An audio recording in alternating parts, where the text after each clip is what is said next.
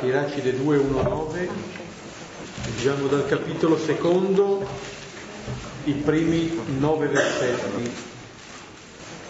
Preghiamo cori alterni.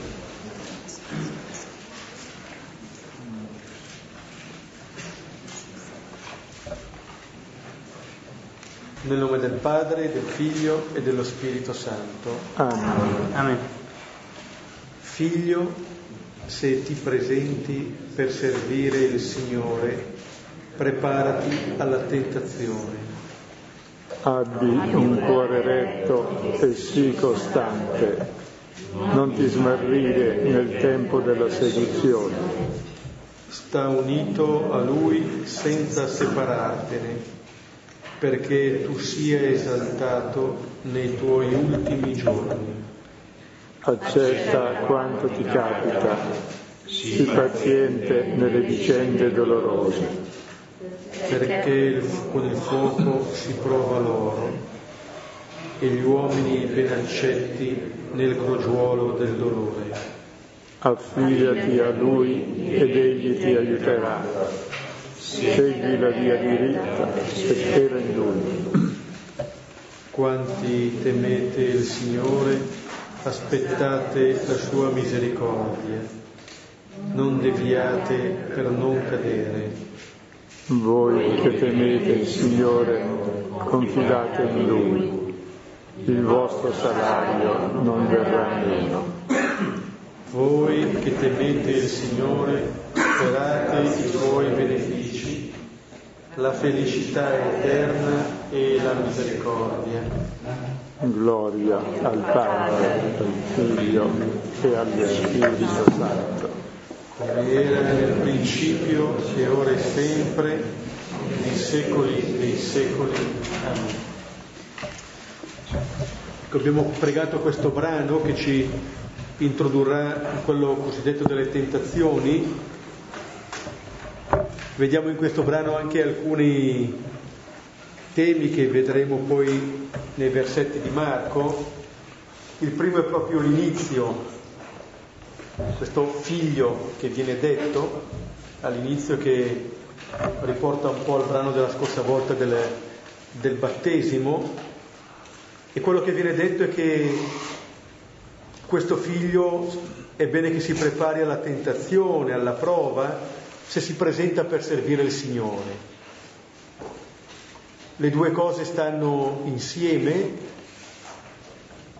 Servire il Signore non vuol dire che non si passi attraverso la prova, anzi quello che, che viene detto qui è che di fatto questa prova è qualcosa che porta ad una purificazione, cioè qualcosa di positivo. Non viene letta come un ostacolo, ma come una possibilità per qualcosa di più prezioso. Con il fuoco si prova l'oro.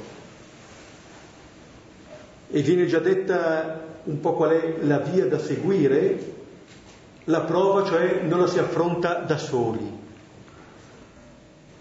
Sta unito a Lui senza separartene, affidati a Lui ed Egli ti aiuterà, segui la via diritta e spera in Lui. E poi ancora, voi che temete il Signore, confidate in Lui. Dove questo timore del Signore che viene ripetuto non è la paura del Signore, ma è proprio riconoscersi figli di questo Signore, può riconoscere la paternità del Signore. Per questo allora si può sperare la felicità eterna e la misericordia, come si conclude. Quindi anche attraverso quella che è la prova, quello che si adibira è esattamente questa felicità eterna, felicità piena. Allora con questo brano prendiamo Marco 1, 12, 13 di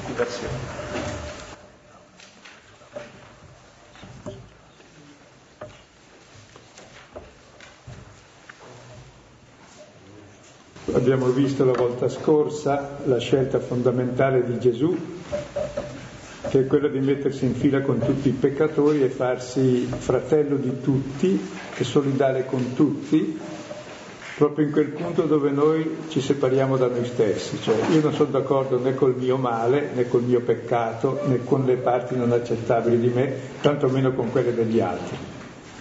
Ecco, quella è stata la scelta di, dell'uomo Gesù, di solidarietà e di amore, e il padre ha detto, ecco, tu sei il mio figlio, così mi piaci. E su di lui è sceso lo spirito del padre, che è l'amore tra padre e figlio, la vita di Dio. Ora vediamo cosa capita dopo la scelta giusta, perché fare la scelta giusta è facilissimo, come scegliere di non fumare per un fumatore, riesce a farlo 50 volte al giorno, se è un fumatore accanito la scelta di non fumare, dopo ogni sigaretta. Il problema non è solo fare la scelta giusta, ma mantenerla. Ed è quando, fai, è quando fai la scelta giusta che nascono le difficoltà. Quando hai capito che la corrente va verso una cascata, allora cerchi di remare in direzione contraria alla cascata per non andare giù, allora sperimenti la fatica, che è estremamente positiva. Ecco, e adesso vediamo cosa capita dopo la scelta eh, di Gesù, cosa fa Gesù. Dopo il battesimo ci sono le tentazioni. Leggiamo allora Marco 1, 12, 13 e subito lo spirito lo getta fuori nel deserto. Ed era nel deserto per 40 giorni, tentato da Satana, ed era con le fiere e gli angeli lo servivano. Sembra un testo molto breve no, per fermarsi. In realtà è un testo lungo quanto la storia umana e l'esistenza. E contiene tutti i protagonisti della storia, li vediamo subito. E innanzitutto il tempo è subito dopo il battesimo, subito dopo la scelta comincia un'altra storia e c'è il luogo nel quale ci si trova dopo la scelta di andare in libertà fuori dalla schiavitù d'Egitto, c'è il deserto, il luogo è il deserto. Poi i protagonisti è Gesù che ha ricevuto lo spirito del figlio, è sceso su di lui, quindi lo spirito di amore e di solidarietà e poi nel deserto incontra l'altro spirito contrario, quello di Satana, del diavolo, dell'accusatore, del divisore.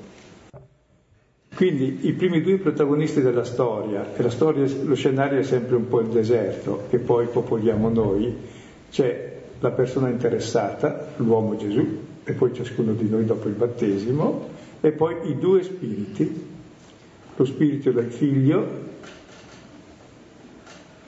che amore, gioia, pace, pazienza, benevolenza, fedeltà, mitezza, che ti porta a vivere con gli altri in modo nuovo. E poi c'è lo spirito contrario. Due, e, e noi siamo quelli che decidono quale spirito vivere. E poi in questo deserto ci sono delle bestie spaventose, che poi diventano domestiche, e degli angeli cioè, in fondo Gesù è l'uomo e ogni uomo, si trova combattuto tra i due spiriti. E non so se prima di entrare nel testo fare una breve illustrazione, perché vorrei anche durante la lettura del testo dare eh, dei criteri di discernimento durante l'anno. E questo testo si presta per spiegare il significato delle regole del discernimento. Cioè l'uomo agisce in base agli impulsi che sente. Ecco, però in noi ci sono due tipi di impulsi, ci vi sarete accorti tutti, uno verso il bene, l'altro verso il male. Se uno non prende coscienza degli impulsi che ha, non agisce mai liberamente, è semplicemente agitato, non sa perché e agisce a caso. Per agire umanamente la prima cosa è avvertire ciò che sente. Non importa se è bene o male, in noi c'è tutto il male del mondo, c'è Satana e in noi c'è lo spirito del figlio. Ma se io non distingo, le, non avverto le due voci, non mi accorgo. Faccio a casa quel che capita. Quindi non, non agisco mai con libertà, sono agitato e agito. In genere dalle paure che ti agitano, quindi dallo spirito eh, del nemico. Quindi la prima regola, provate ad avvertire quel che sentite perché normalmente, tra l'altro tutta la psicologia non è altro che portare l'avvertenza su ciò che uno sente, che non è poca cosa, sembra che si impiega tutta la vita. solo per fare la prima cosa. Quindi la prima cosa è abituarsi ad avvertire quale spirito mi muove. Che non occorre sdoppiarsi, ma già uno ha coscienza che spirito lo agita, se ci fa attenzione, se è di egoismo, di amore, eh, di pace o di inquietudine, avvertire.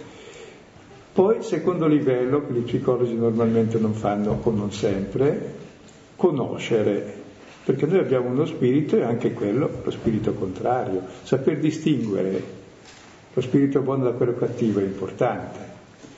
Cioè, se a me piace tuffarmi nella piscina, supponi, perché è estate, oggi non lo farei, e vedo giù un azzurrino in fondo, Ecco, è bene sapere prima se quell'azzurrino è bella acqua pulita o semplicemente la vernice di fondo. Cioè prima di buttarsi a fare l'azione è bene sapere se è realtà o illusione quello che mi è proposto, perché lo spirito del nemico mi propone illusioni, che se fossero realtà la realtà è sempre buona, mi propone paure o desideri sbagliati. Allora conoscere e quindi daremo delle regole per conoscere progressivamente. Poi non basta. Non basta avvertire e. Noi abbiamo il libero arbitrio di acconsentire o dissentire. Magari sono schiavo del, del vizio e non riesco a, a, a, smettere da certe cose, dico beh però sbaglio e non voglio che sia così. E alla lunga ciò da cui dissenti scompare, ciò a cui acconsenti cresce. E questo è tutto il lavoro spirituale, anzi è tutto il lavoro che ci rende umani, perché l'uomo è già figlio di Dio. Però ci sono tante incrostazioni, tante schiavitù, tante paure che lo impediscono. Più prendi coscienza di queste e più le togli, più sei libero. Come diceva Michelangelo, la statua c'è già nel marmo, basta togliere quel che è in più. E quel che è in più è esattamente ciò che non siamo noi, la nostra immagine, la nostra realtà. Quindi è un processo, il cammino spirituale, di liberazione che avviene non tirando il collo verso il meglio, facendo del bene, io ho sempre paura chi vuol fare il bene, ma semplicemente avvertendo invece tutto il bene e il male, avverto con coscienza tutto, anche il male con tranquillità. Sì, sì, perché se me lo nascondo ci casco. Se difatti gli errori li facciamo perché non, non lo avvertiamo Pensate anche che i grandi stermini, anche l'uccisione di Cristo, tutte le Shoah, sono tutte nell'incoscienza. Eh? Questo a livello generale, ma anche a livello personale. Il grande male, il gigante del male è l'incoscienza. Poi conoscere, impareremo a distinguere e poi davvero c'è l'allenamento di dire a quello che non va dico no, anche se, anche se sono coatto a farlo, insomma, però io dico no, sbaglio che la grande dignità dell'uomo, l'ultima soglia del libero arbitrio è dire ho sbagliato e non vorrei averlo fatto. Eppure non ci riesco ancora, ma ci riuscirò dopo. Mi fermo qui su questo. Perché poi ogni volta daremo un po' un cenno, perché come vedete tutta anche la vita di Gesù sarà giocata nella lotta tra i due spiriti, tra lo spirito del figlio e lo spirito contrario, come anche tutta la nostra vita. Per questo è necessario il discernimento per raggiungere la libertà e poter vivere veramente da figli e fratelli.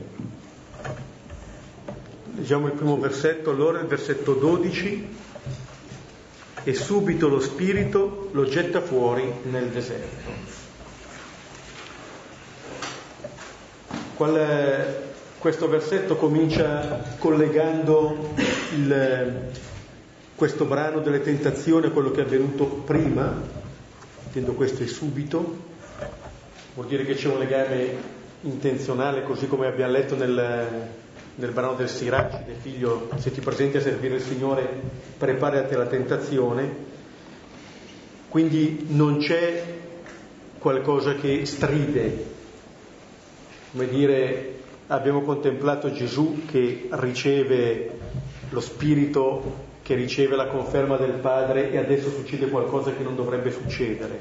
No, le due cose sono in stretta connessione, subito. E poi lo spirito, lo spirito che è disceso eh, su Gesù, lo spirito del figlio di cui si parlava prima, è lui che getta, che getta fuori. Allora non solo c'è una stretta connessione tra le due cose, ma è proprio in forza di questo spirito che avviene questo. Non avviene perché siamo in assenza dello spirito, come dire che nella prova siamo da soli, anzi c'è qualcosa che avviene proprio perché siamo sotto l'azione dello spirito proprio perché non si fa resistenza all'azione dello Spirito. E questo qualcosa anche come immagini gettare fuori, che è anche una delle immagini dell'Esodo, ma anche un'immagine molto di nascita, di qualcuno che viene eh, fatto emergere alla vita. E allora è qualcosa che non va in direzione di morte, ma va proprio in una direzione di una vita che cresce. Pensavo proprio all'importanza di questo essere gettati fuori dallo spirito. Cioè, lo spirito di Dio che è amore ti getta necessariamente fuori di te, verso gli altri. Poi puoi andare verso gli altri in due modi.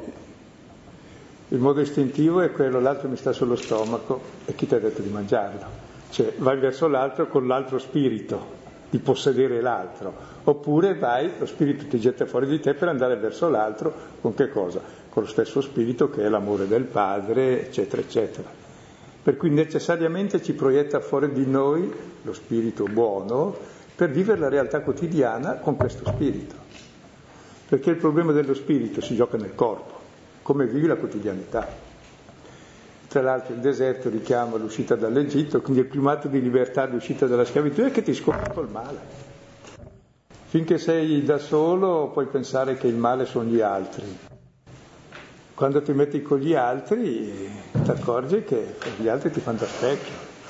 Allora o lotti contro gli altri perché sono cattivi e li uccidi tutti, allora sei il bravo uomo religioso con tanto zelo che fa le crociate, oppure capisci che gli altri sono fratelli e tu devi lavorare molto per farti il loro fratello e crescere con loro. Sì, esattamente come questo dono dello Spirito che scende su Gesù non rinchiude Gesù, come dire, la relazione col Padre la vive gettandosi fuori nel deserto, andando contro gli altri. Non è una relazione che chiuda, che tenga quasi in, in uno stato di sicurezza, eccetera, perché poi non, è come se uno non dovesse mai nascere. E invece è un dono dello Spirito che apre, che getta fuori proprio questa, eh, questa immagine che, a mio avviso, vince la paura di chi non, non sta più rintanato, non ha più paura dell'incontro, ma diventa invece la possibilità di, di, una, di una, libertà, il, richiamo del, dell'uscita dal, dall'Egitto e quindi poi il, il cammino del deserto dice esattamente questo, è il cammino della libertà, per nascere come individui, per nascere come popolo, per nascere come comunità, come possibilità. Tra l'altro il deserto è il contrario del giardino, ricordate che all'inizio c'era un bel giardino, poi, avendo dato ascolto allo spirito di Satana, cioè pensando che Dio è cattivo e quindi anche noi dobbiamo essere un po' come lui, allora il giardino è diventato deserto. E Gesù invece, che ha lo spirito del figlio, va nel deserto per incontrare noi e vivere con noi questo stesso spirito. Allora la terra tornerà giardino. E se voi notate nel finale questa terra torna giardino.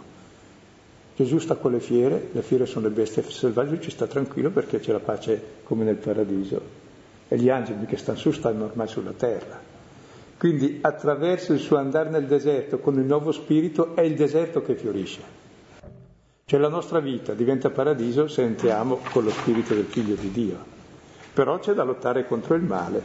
E il tema del deserto nella Bibbia è infinito, cioè, forse anche nella nostra esperienza è proprio il luogo dove il popolo nasce, nasce come, come popolo di figli, ed è proprio l'immagine, quella di Gesù come nel battesimo si mette con gli altri peccatori che vanno a ricevere il battesimo da Giovanni, anche qui ripercorre lo stesso cammino che ha percorso il popolo. È anche un'immagine di una solidarietà piena con, eh, con la storia di un popolo, con la storia del suo popolo. Allora questo deserto diventa il luogo dove si nasce, si impara a vivere da persone libere, perché anche qui non è un dato immediato. Popolo ci sta decenni, ci sta una vita nel deserto, però è il luogo dove eh, c'è l'austerità, ma dove c'è anche l'incontro con il Signore, cioè dove sembra che la vita non ci sia, c'è una possibilità di vita, anzi, forse proprio perché non c'è altro, si vive pienamente la relazione col Signore. Lì non ci si può confondere con altre cose. In un certo senso non si mette la, nella relazione tra il Signore e me, tra me e il Signore, tra noi come popolo e il Signore, altre cose. Non ci sono altre cose. Per alcuni profeti come Osea diventa proprio il luogo in cui il Signore manifesta pienamente l'amore verso il suo popolo perché lì non c'è possibilità di equivoco.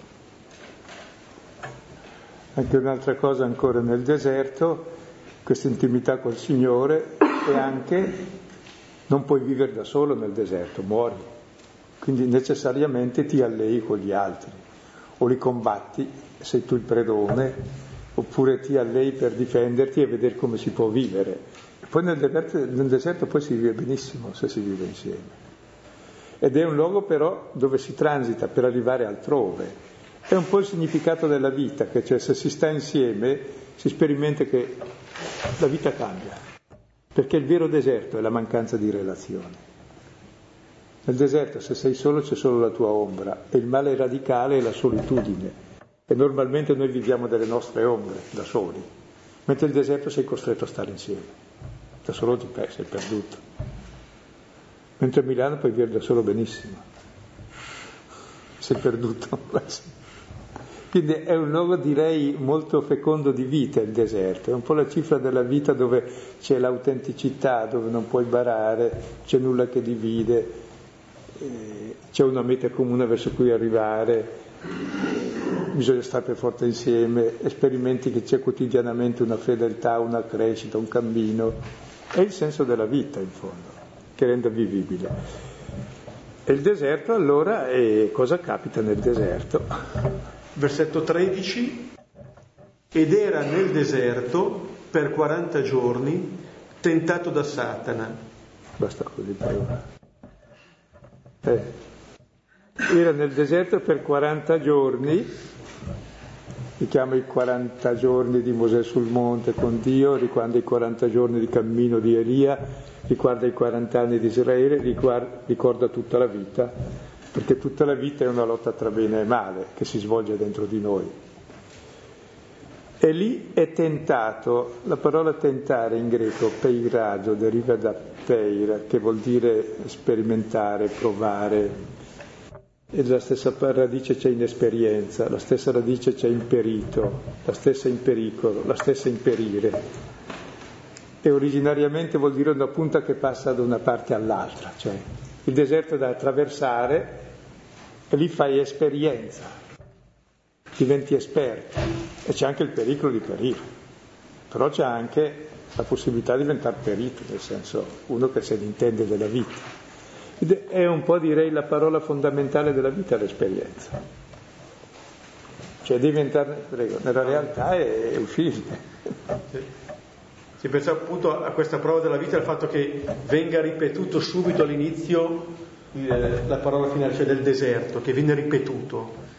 Lo getta fuori nel deserto ed era nel deserto, come dire, è qualcosa che, eh, che si ripete, cioè non è qualcosa che si vive in poco tempo. Abbiamo fatto un pomeriggio di deserto. Mezz'ora di, Mezz'ora di deserto. Qua è una vita. Allora c'è qualcosa di davvero importante che si ripete. Vuol dire che in un certo senso veniamo allenati a vivere da persone libere, non lo impariamo subito. C'è bisogno anche di armarsi di una certa pazienza con noi stessi nell'affrontare questo cammino, anche per questo forse non lo si affronta eh, da soli. E dura infatti 40 giorni, cioè, dura un'esistenza, dura il tempo che è necessario per diventare persone libere, per vivere da figli, cioè secondo lo spirito stesso, lo spirito stesso di Gesù. Cioè, noi abbiamo paura in genere della prova, della fatica, della tentazione, no? Anche con la nostra cultura del tutto subito, tutto pronto, prefabbricato, pretutto, se tu sperimenti fatica a fare una cosa vuol dire che sei imbranato. Nella vita invece se non sperimenti fatica sei un imbranato. Cioè vuol dire che sei vissuto. Perché la vita è allenamento. Eh, non si nasce imparati, soprattutto ad amare alle relazioni. E la, la prova. Eh, credo che la vera tentazione nostra è il pensare che la fatica sia sbagliata, mentre la fatica è doverosa nella vita. Se non c'è fatica vuol dire stai facendo niente e muori d'angoscia, che è peggio. Tra l'altro la fatica fisica fa anche bene. E anche le vere fatiche che sono un allenamento positivo. Ma noi facciamo fatiche inimmaginabili nelle nostre menate infinite, dove il 90% delle energie sono nelle fatiche per paura pro, della realtà. Affronta la realtà, vedrai che è meno faticosa di tutte le menate che ti fai tu. Ed è costruttiva. Cioè, per paura della prova, ci mettiamo in uno stato di prova generale che, che angoscia e dura tutta la vita. E dove tutta l'energia è consumata nel non affrontare la realtà, nell'eludere, nel fare lo slalom. Affrontalo, vedrai che è bello, è molto sportivo. No, ti, ti rinforzi, diventi intelligente, libero, stabilisci relazioni, è, è la vita se no sei vissuto, non vivi. Se no si vive solamente di, di paure sì. che, e si vedono quelle. Non, Il deserto poi le amplifica. Sì, sì, sì, miraggi. Si scambia quello per, per, la realtà, solo che questo blocca, non fa andare avanti, non fa procedere verso, verso questo cammino di libertà, verso la terra che c'è oltre. È come se tirasse sempre indietro. Cioè, è bello, no? Giacomo, la sua lettera, capitolo primo, versetto secondo, credo dice, eh, considerate perfette letizia quando subite ogni sorta di prova, lui dice tutte le varie tipologie di, di, di, di colorate di, prova. Oh, dice, colmi di perfetta letizia, perché questa qui dice vi fa crescere all'infinito. E Pietro dice, capitolo primo, versetto sesto, prima lettera, e, Siate colmi di gioia quando subite ogni sorta di prove, perché come l'oro lo si purifica sei volte nel fuoco, a maggior ragione la vostra fede, voi dite, ma questo è bello, viene fuori qualcosa di bello, forte. E gli ebrei, dice la lettera di ebrei al capitolo 12, credo verso il versetto ottavo, se non avete, lì uso la termine correzione, la paideia, che veniva allevato un po' col bastone il figlio, la correzione e dice se voi non avete queste bastonature della vita e queste prove, non siete figli, siete bastardi. Quindi la prova che siamo figli è che ci impegniamo a una vita umana e la vita umana è esattamente, la cultura è ciò che è sottratto forse, cioè a quello che verrebbe spontaneo alle nostre paure, star lì a vivacchiare. Circa il senso della prova, mi ricordo una cosa, posso dire, no? Che c'era quel bambino che non parlava, lo sapete, no? L'ho già raccontato, ma lo racconto. E aveva un anno facendo il bababa, un anno e mezzo niente, due anni niente, portando l'apparato fonatorio e tutto a posto, poi dello psicologo niente, lui a quattro anni non parla, però gli piaceva bere l'ovetto alla cocca il mattino a colazione a quattro anni, era in Inghilterra, non gli davano ancora il fritto con la, con la pancetta. E è andato eh, l'ovetto alla coque, che lui stava prendendo, rotto è andato appunto e dice, manca il sale. Oh miracolo, come mai non mai pelato? Finora tutto a posto.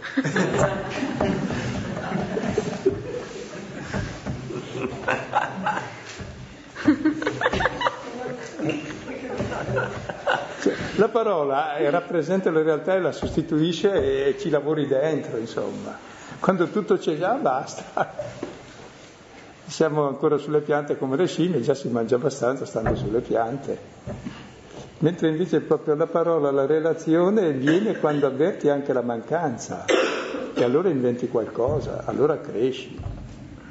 C'è come un, un clima di fiducia in questo gettare fuori e andare nel deserto mentre a volte si ha paura o verso di noi o verso qualcun altro. Allora si cerca sempre di tenere, di trattenere e non di lasciare andare.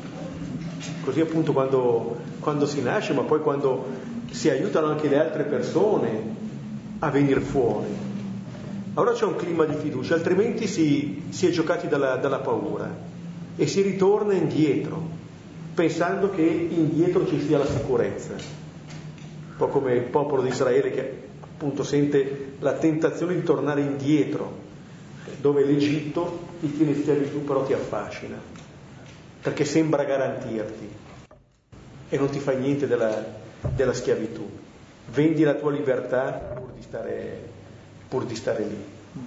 Accetti di essere giocato dalle tue paure pur di non affrontare questo rischio della, della realtà.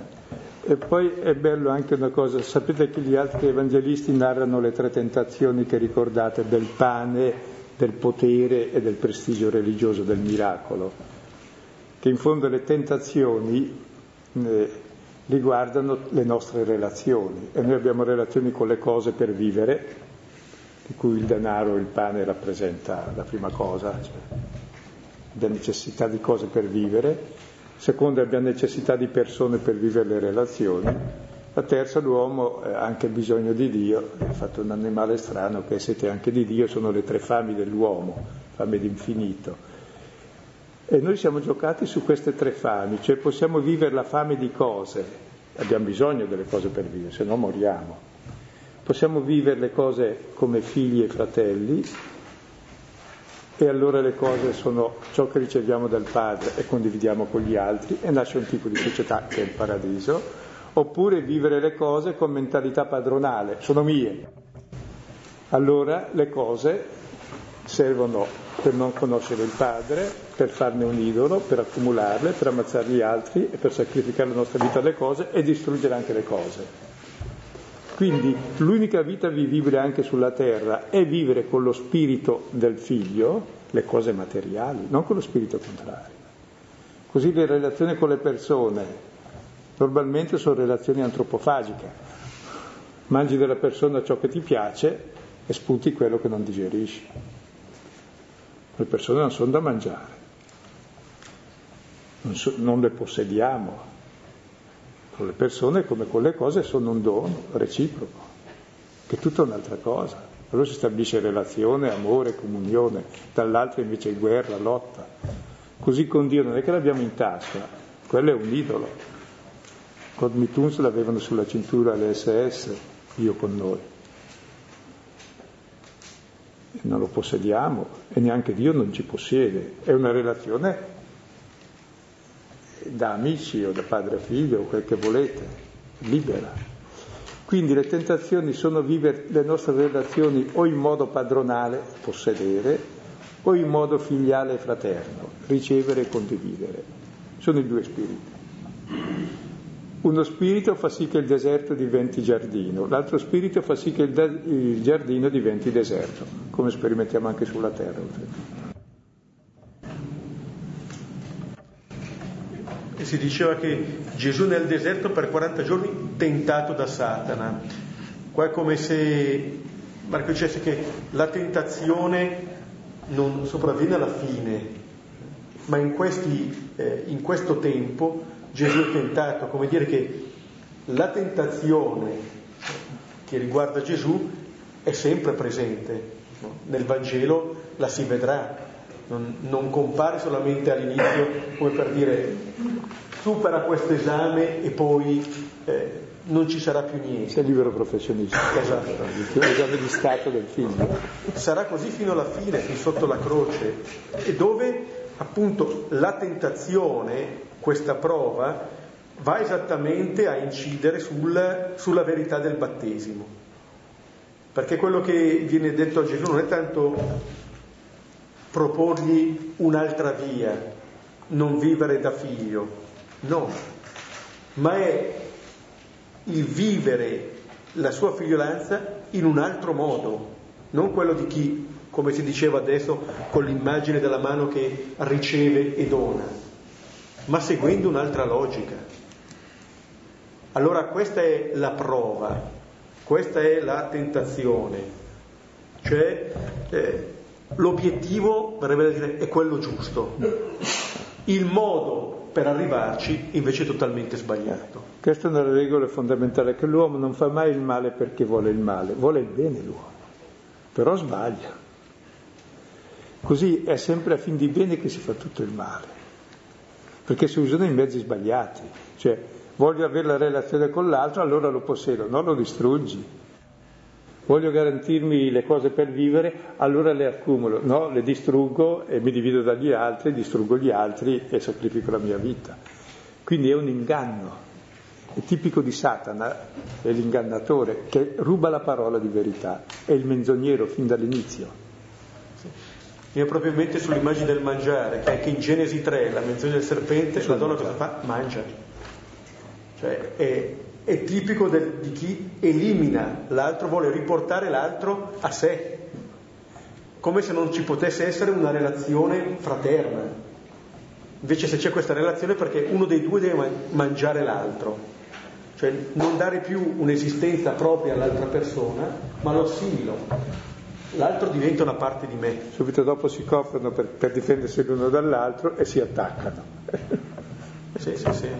Questa è la, come dire, ciò a cui può portare. Sì. Per dire una cosa molto banale su Satana, perché io non l'ho mai visto, eh, almeno penso, però ecco, è molto umano. Pietro sarà chiamato Satana da Gesù perché pensa secondo gli uomini. E la prima lettera di Giovanni al capitolo secondo al versetto sedicesimo dice che la struttura del mondo, di tutte le cose del mondo, è questa, e la brama di possedere cose, la chiama concupiscenza della carne, la carne è l'uomo che ha bisogno di altre cose per vivere. Possedere le cose.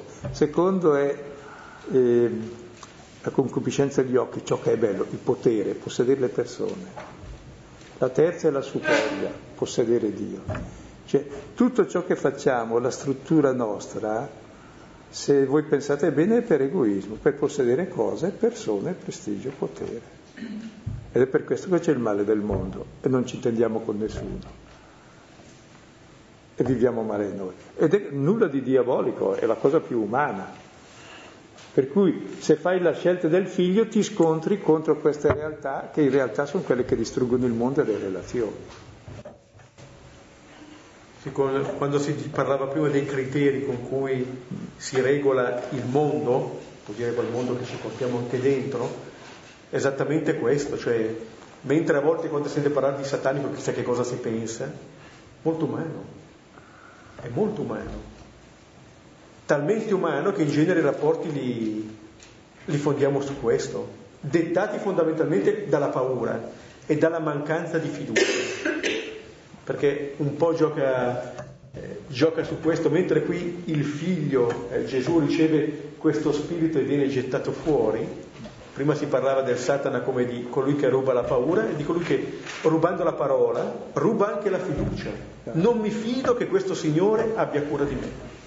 Non mi fido che questo Signore che mi ha portato fuori dall'Egitto voglia davvero la mia libertà, al punto che il popolo dirà è per farci morire in questo deserto che ci hai tirato fuori dall'Egitto. Come dire, attribuisco a Dio una malizia che è diabolica. E in questa è l'astuzia. È il diavolo è Dio. Esatto. Scusate, anche dal primo peccato, in cosa consisteva la tentazione? Cosa ha suggerito il serpente?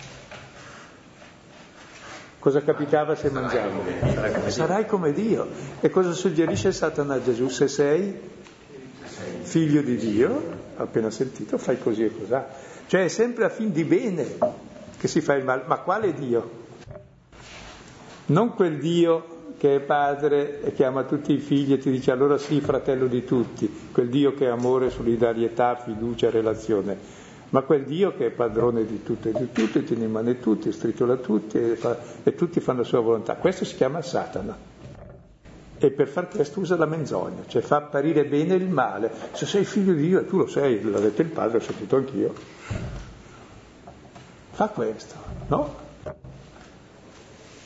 Cioè usa quei mezzi che non sono del figlio. Il figlio è l'amore dei fratelli e la fiducia nel padre, non il possedere le cose e le persone e Dio. Quella è la sfiducia, non so se è chiaro. Proprio la distruzione del mondo il possesso anche del nostro io, che siamo dono. Sì, prima c'è appunto Silvana che più avanti vedremo come anche Pietro viene chiamato Satana, cioè il discepolo viene chiamato Satana da, da Gesù, quel discepolo che prende sotto braccio Gesù, lo porta via e lo rimprovera.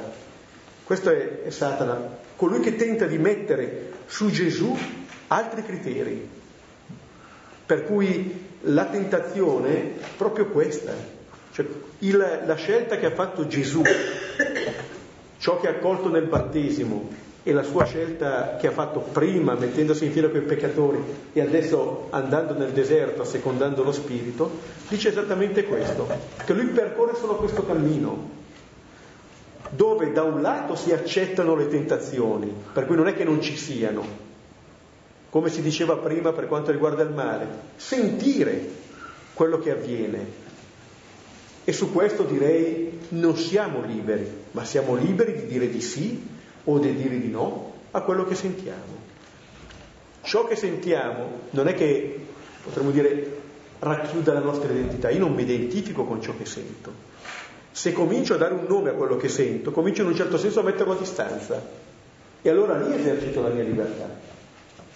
Posso dir di sì, posso dir di no. Allora a Gesù non viene risparmiata la tentazione, anzi, proprio perché accetta di camminare come figlio e come fratello, subisce la tentazione. Chi non l'accetta non viene neanche tentato, non c'è niente da oh, tentare. A seconda la, la, l'acqua, come si diceva prima con l'esempio della cascata. Sì. Guarda, già, già ce l'ho in mano, cassa sì. giù nella rete, lascia anche vada. Tutto liscio, finora tutto a posto perché cade dal centesimo piano. Come va? Finora tutto a posto, mancava ancora un piano.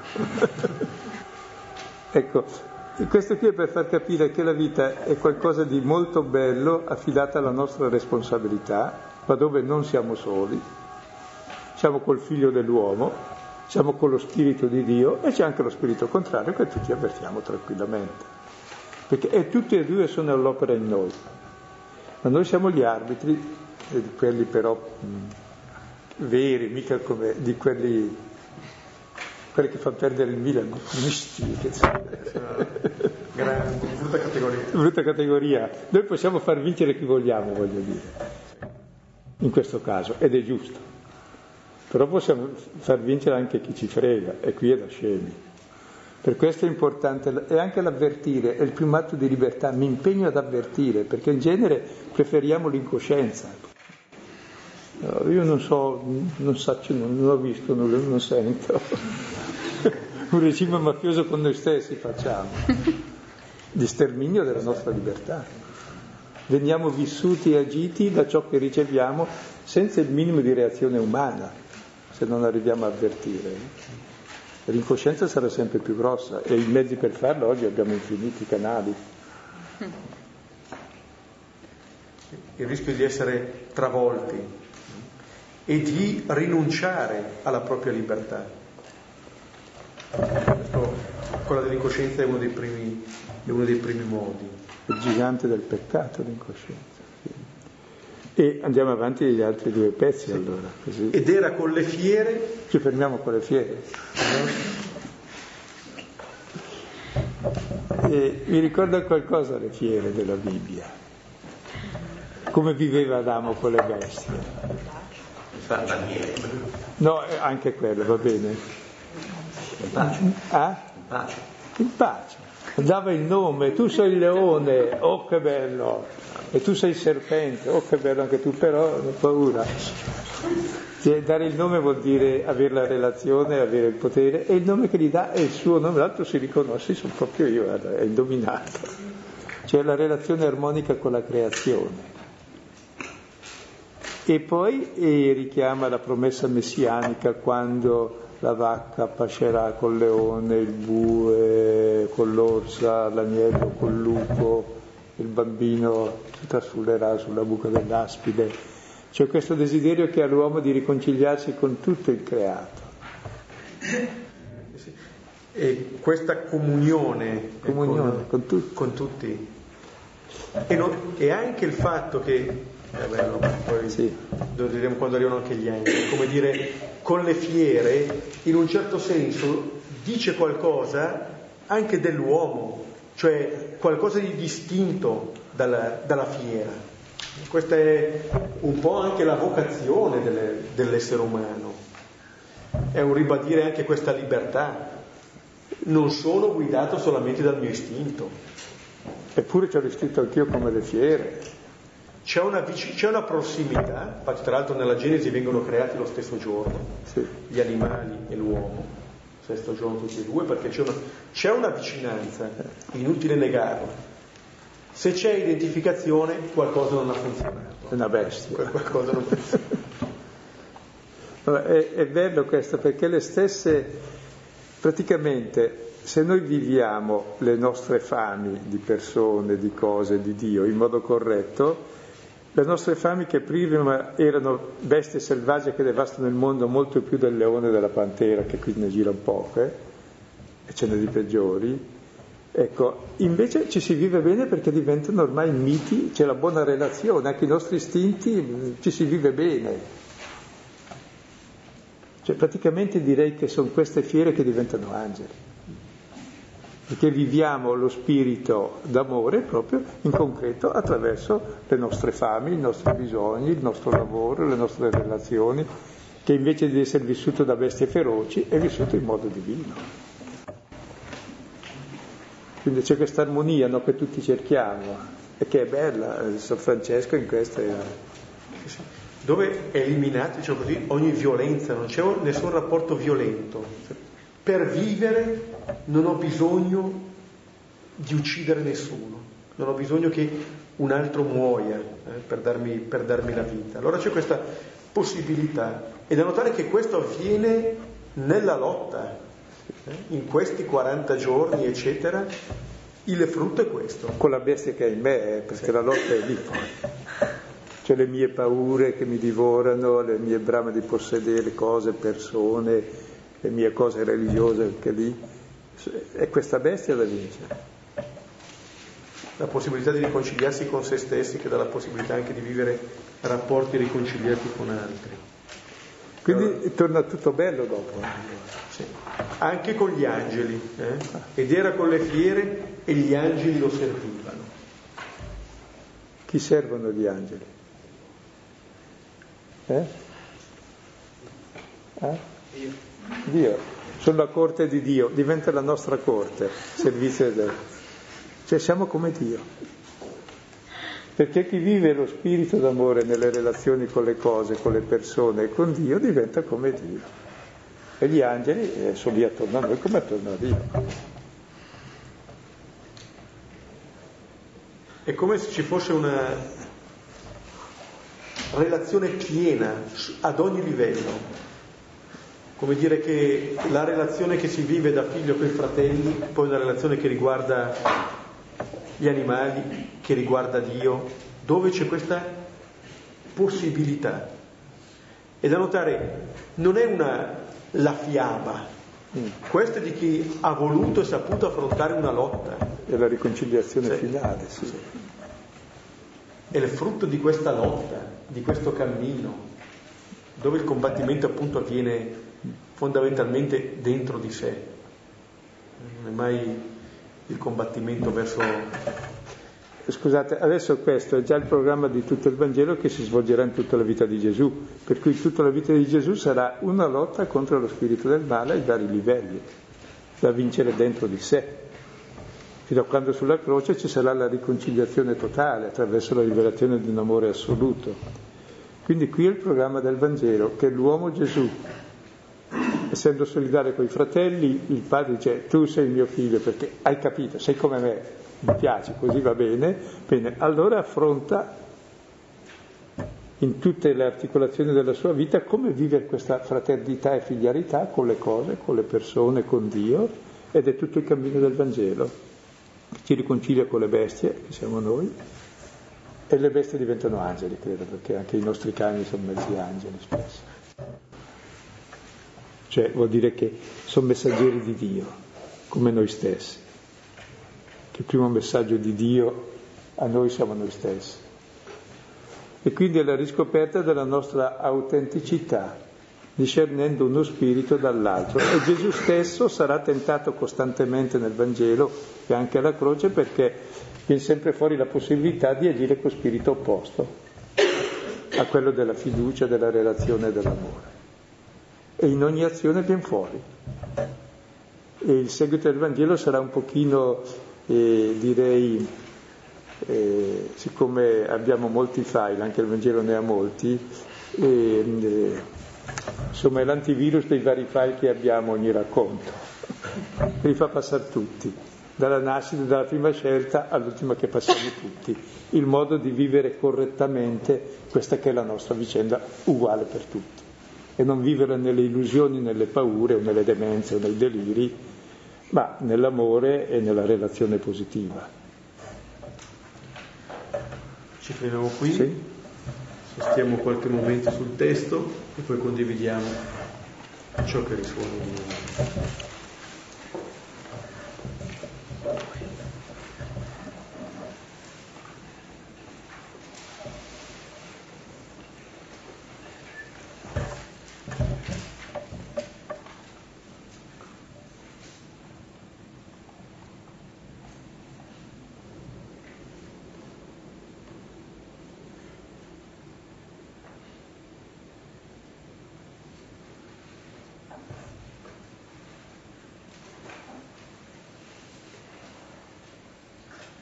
Ecco cosa vi risuona di questo testo.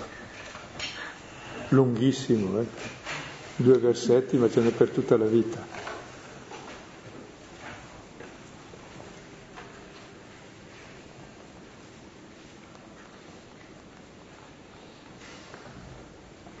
A me colpisce lo spirito, lo spirito lo sospinse, eh, nel senso che eh, proprio parlare, si parlava prima di, di un cammino da fare, eh, e qua Gesù non è solo, eh, qua si dice che era con, con le fiere, poi gli angeli lo servivano, però eh, non lo so, per la mia vita così penso che eh, anche lo, lo spirito, lo spirito del Signore è quello che mm, alcune volte ti, ti fa proprio mm, fare magari quei passi che tu non eh, solo lui fa quei passi che tu non avresti pensato magari di fare e, e dunque secondo me questa, questa prima dicevi che il, il tentatore magari insinua la paura e la sfiducia Eh, alcune volte è proprio questa fiducia nel, eh, che il Signore mi accompagna con il suo spirito è quella che, eh, che non, mi fa sentire, non mi fa sentire solo, Eh, mi dà una speranza. Mi dà una speranza. Tra l'altro, scusa, la parola sospinse non rende bene, è espulse, cioè è il gesto, è parola tecnica per l'espulsione del bimbo che nasce. E lo spirito è il respiro, dopo che Dopo comincia a vivere, cioè è la nascita questa. Uno nasce quando comincia a vivere la realtà. E poi lo puoi vivere bene o male, o con lo spirito, ma vivendo la realtà si scontra col Satana, cioè con l'opportunità negativa, va bene. Ci casca e la supera, perché poi non è... se fa parte dell'esperienza anche l'errore, voglio dire, non bisogna spaventarsi ma proprio c'è lo spirito della vita che è più forte di tutto e riesce a distinguere con la pratica l'uno dall'altro un po' alla volta. No, per un gioco così, guardando la parola, lo spirito viene, più, eh, viene prima della- di Gesù, perché dice Sì, sì, sì. dopo lo spirito lo Sì, espulse. sì, sì, sì, allora, prima lo spirito. L'autore è che lo accompagna spirito. Gesù. Sì, sì, lo- non è Gesù che lo vedo in senso così anche nella mia vita, cioè qualcosa che mi accompagna, che mi dà una, cioè, un- una garanzia di, di- ecco, cioè, io devo seguire lo spirito, però magari mi precede anche questo spirito, sì. poi lo accompagna.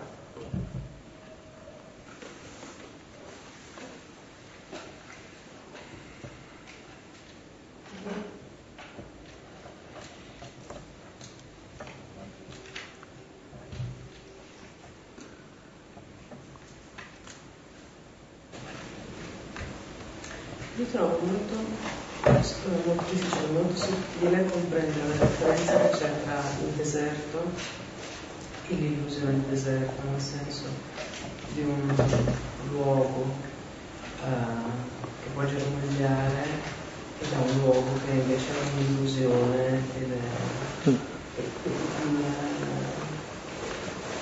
e una probabilmente sono stata piuttosto tormentata da questa mm. era proprio un'immagine che mi sfuggì, un'immagine che mi sfuggì. E mi ha fatto poco male quando, perdonami non mi ricordo Beppe? Eh, quando hai accennato alla um, massima fiducia um, possibile, quindi seguire qualcuno che ti accompagna nel deserto per poi farsi cogliere dal dubbio e, e a, al punto da cambiare completamente sentimento e sentirsi in pericolo. E, e, un po' doloroso. Eh, non so, mi che sia un, un brano di una ricchezza sconcertante, però tanto, tanto difficile da, da contenere. Forse tieni presente che la priorità è dello spirito in termini positivi, cioè spirito è la vita, l'amore, la gioia, la pace, che è la capacità di affrontare, è la capacità di avere fiducia nella vita e allora il deserto cambia di mano in mano che hai fiducia però mi scontro anche con le mie sfiducie che un po' alla volta cessano, cioè il cammino della vita in fondo è, è, tramutare il deserto in giardino, non è arrivare alla terra promessa che poi arrivi ancora lì con la mentalità dell'Egitto. E che cambia effettivamente il deserto se cambia le nostre relazioni con le cose, con le persone con Dio. E questo è il cammino della vita di tutti. Quando sei su un percorso giusto dovresti essere accompagnato da un senso di armonia. Sì, sì. E sei preceduta da uno senso e non sei solo, sì. da, dallo spirito, che lo avverti lo spirito. Tutto ciò che ci spinge ai desideri positivi e che è profondo dentro di noi come cosa necessaria per vivere, se no non siamo. E che è ricoperto di molte paure, come diceva prima il Beppe, che cioè e le paure sono desideri capovolti, c'è paura che non sia così e invece vanno superate.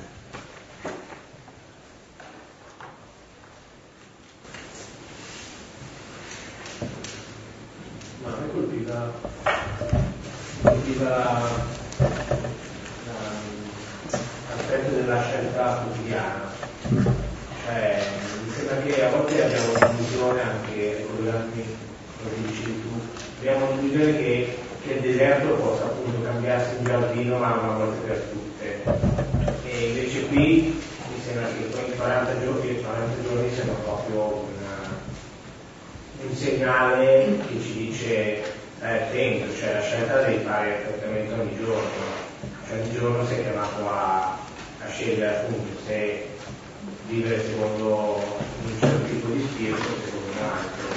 Sembra che invece a volte io personalmente cerco un po' il miracolo, cioè la vita mi affido ma perché la vita deve cambiare, cioè deve, da un giorno all'altro deve succedere qualcosa appunto che faccia l'armonia con tutti, ma forse anche appunto delegando molto, cioè qualcun altro che deve fare il miracolo non sono io che devo, che devo in qualche modo scegliere quindi se ho questa aspettativa poi vengo sempre un po' frustrato, se invece scelgo quotidianamente è molto più faticoso, però forse in qualche modo riesco a, a prendere più consapevolezza.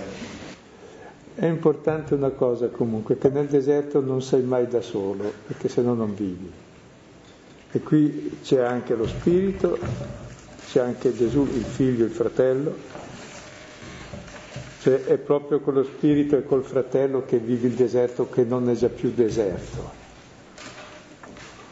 Posso dire una cosa? Eh, secondo me nel deserto non sei mai da solo perché è preceduto dalla frase di prima tu mm. sei mio figlio amato e in te mi sono compiaciuto. Cioè una volta che tu hai questo, non puoi mai sentirti solo o puoi sempre sentirti capace di affrontare i pericoli anche no? delle cose. C'è il papà alle spalle, cioè sei generato, sì sì. Eh, in sì. qualche maniera sì, no? e mi colpiva molto questa frase no, di lui che dice e in te mi compiace e subito dopo c'è l'espulsione, Sì, però, sì. no? non c'è il tenere verso di sé, ma il mandar via. Nel battesimo di Luca addirittura si dice oggi io ti ho generato in molti codici, cioè è un atto di nascita, Cioè, per cui hai la relazione col padre. Devi anche allontanare Sì. da te. Sì, sì, sì, sì. Sì.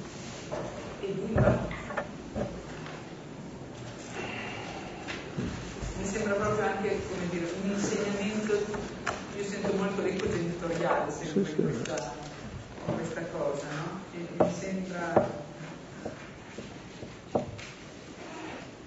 Mi viene in mente, sto per dire, l'opposto di ciò che il padre fa nei confronti del figlio, gettandolo fuori nel deserto, sarà quello che cercherà di fare il faraone di non lasciar partire Israele. Tenerselo lì Tenerselo e che mi lì. serve a me, è mio schiavo. Non lo lascio andare. Questa è, la- è l'immagine opposta. No? Cosa faccio? Lascio andare o Eh, lui anche Sì, sì, sì. nella vita di tutti i giorni molto affetto improvvisato, no?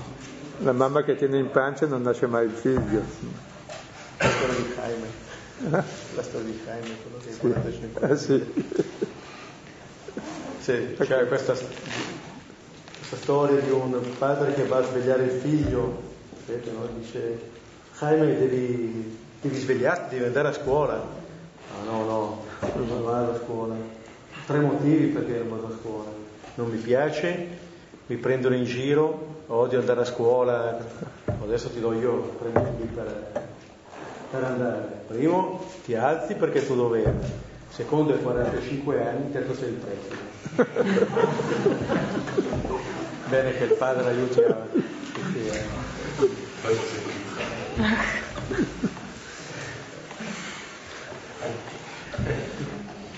Tre motivi. Noi eh, chiamando tutti i giorni, quella che diceva, la, prima regola del discernimento, no? Occorre avvertire ciò che sento, se non sento non posso discernere, di conseguenza non posso scegliere, no?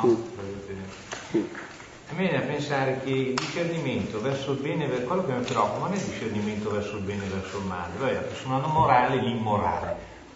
La scel- le persone, le scelte delle persone immorali, in fondo, che scelgono, non è? hanno una loro, una loro nobiltà, no? Quello che a me preoccupa nella vita tutti i giorni, avendo qualche annetto ormai rispetto a... è che a me preoccupa non tanto l'immorale che è preciso, che è la morale, no? Cioè, a me pare che noi siamo pervasi ormai da una, non da morale, della scelta morale immorale, ma la scelta che prescinde. No? non scelta. Si prescinde da. La non scelta. E nella vita, poi nel, nelle- nel lavoro di giorni, tu dici, ma questo qui è giusto, questo è sbagliato, possiamo far così, questo non mi sembra corretto, eccetera, e ti rispondi, sì, sì, va bene, d'accordo. Questa è filosofia, la fase storica, siamo pragmatici, no? Siamo pragmatici e si prescinde, no? Non interessa più. Allora, questa logica qui sembra che sia una cosa che tu metti lì, è accademia, poi dopo invece nel day by day ci, basta guardarsi in giro, che- da chi ci comanda, poi tutte le scelte sono di Sì, ma, morale. ma e- esce un mondo orribile poi, che, che disastro, che proprio l'incoscienza è il principio di tutto il male.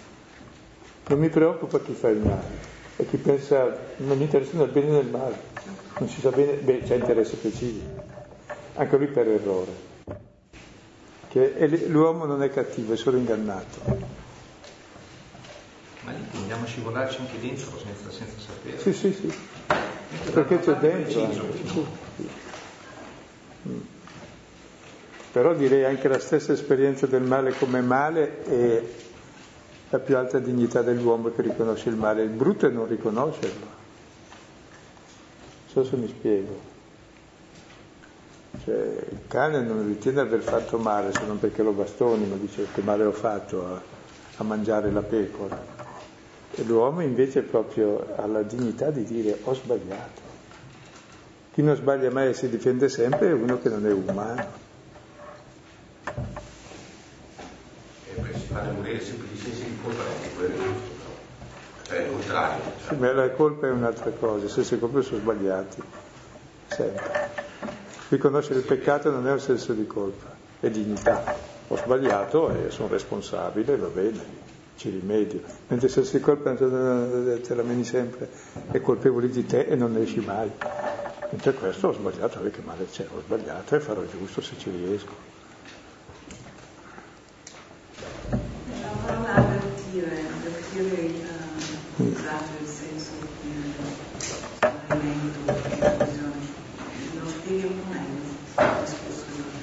No, dico se uno non avverte vive in stato di confusione totale, mentre comincia a vedere dentro ti accorgerai che avvertirà anche le paure sulle prime cose che vedi, che sono le fantasie, poi avvertirai che c'è anche qualcos'altro. Come se vai giù in cantina, avvertirai che prima c'è buio e allora vedi le cose che... Poi un po' alla volta col poco di luce che c'è vedi che ci sono tante cose. Cioè prendere coscienza di ciò che ci muove è fondamentale. Sì, ci può avvertire, è sempre essere confusione però. Confusione è non avvertire, quando avverti non c'è più confusione, distingue una voce dall'altra, cioè è un esercizio chiaro. E ci vuole fiducia, chiaro, perché se io penso che non posso guardare dentro a me perché se sollevo la pietra, oddio, cosa c'è sotto la pietra? Una vipera? No, tranquillo. Siamo figli di Dio amati. Il dolore non so, eh, ce l'abbiamo tutti, ognuno ha i suoi e se li tenga, ma li deve pur risolvere, portarli decorosamente. Cioè, voglio dire, non è che il tenerlo nascosto eh, diventa, diventa un tumore a tenerlo nascosto, non è che il prenderne coscienza lo aggravi, ma è l'unico modo anche per rimediarci e per risolverlo. Cioè credo che la coscienza proprio ci aiuta a, a uscire dallo stato di confusione.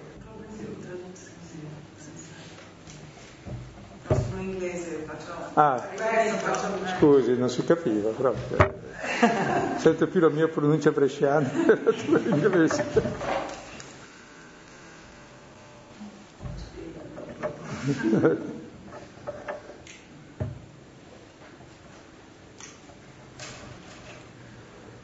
Qui siamo solo all'inizio comunque, ecco. Poi i racconti anche ci chiarificano che proprio l'astuzia del racconto è che mentre ascolti il racconto ti racconta. Come anche questo credo ha raccontato qualcosa di noi. Quindi lascia perdere le parole che ho detto io sul discernimento, questo ci dice le stesse cose in un racconto, che c'è uno spirito e c'è l'altro e devi imparare a distinguerli. O no? Sì. Ecco perché uno ci porta a farci del male, a realizzare le nostre paure, l'altro invece ci porta, come nella scena precedente, a vivere davvero che si rompe il cielo, scende lo spirito, perché c'è appunto l'amore e la fraternità e nasce la vita nuova, il figlio, che è il programma della vita, nascere. Gestazione 90 anni più o meno. Diciamo quando ci vediamo la prossima volta è che eh, il prossimo incontro sarà martedì 16 novembre. Poi saremo fedeli. Saremo fedeli. Chiudiamo con la preghiera del figlio. Padre nostro che sei nei cieli, sia santificato il tuo nome venga il tuo regno, sia fatta la tua volontà, come in cielo così in terra. Dacci oggi il nostro pane quotidiano e rimetti a noi i nostri debiti, come noi rimettiamo ai nostri figlioli. E non ci indurre in tentazione, ma liberaci dal male. Nel nome del Padre, del Figlio e dello Spirito Santo. Amen. Arrivederci.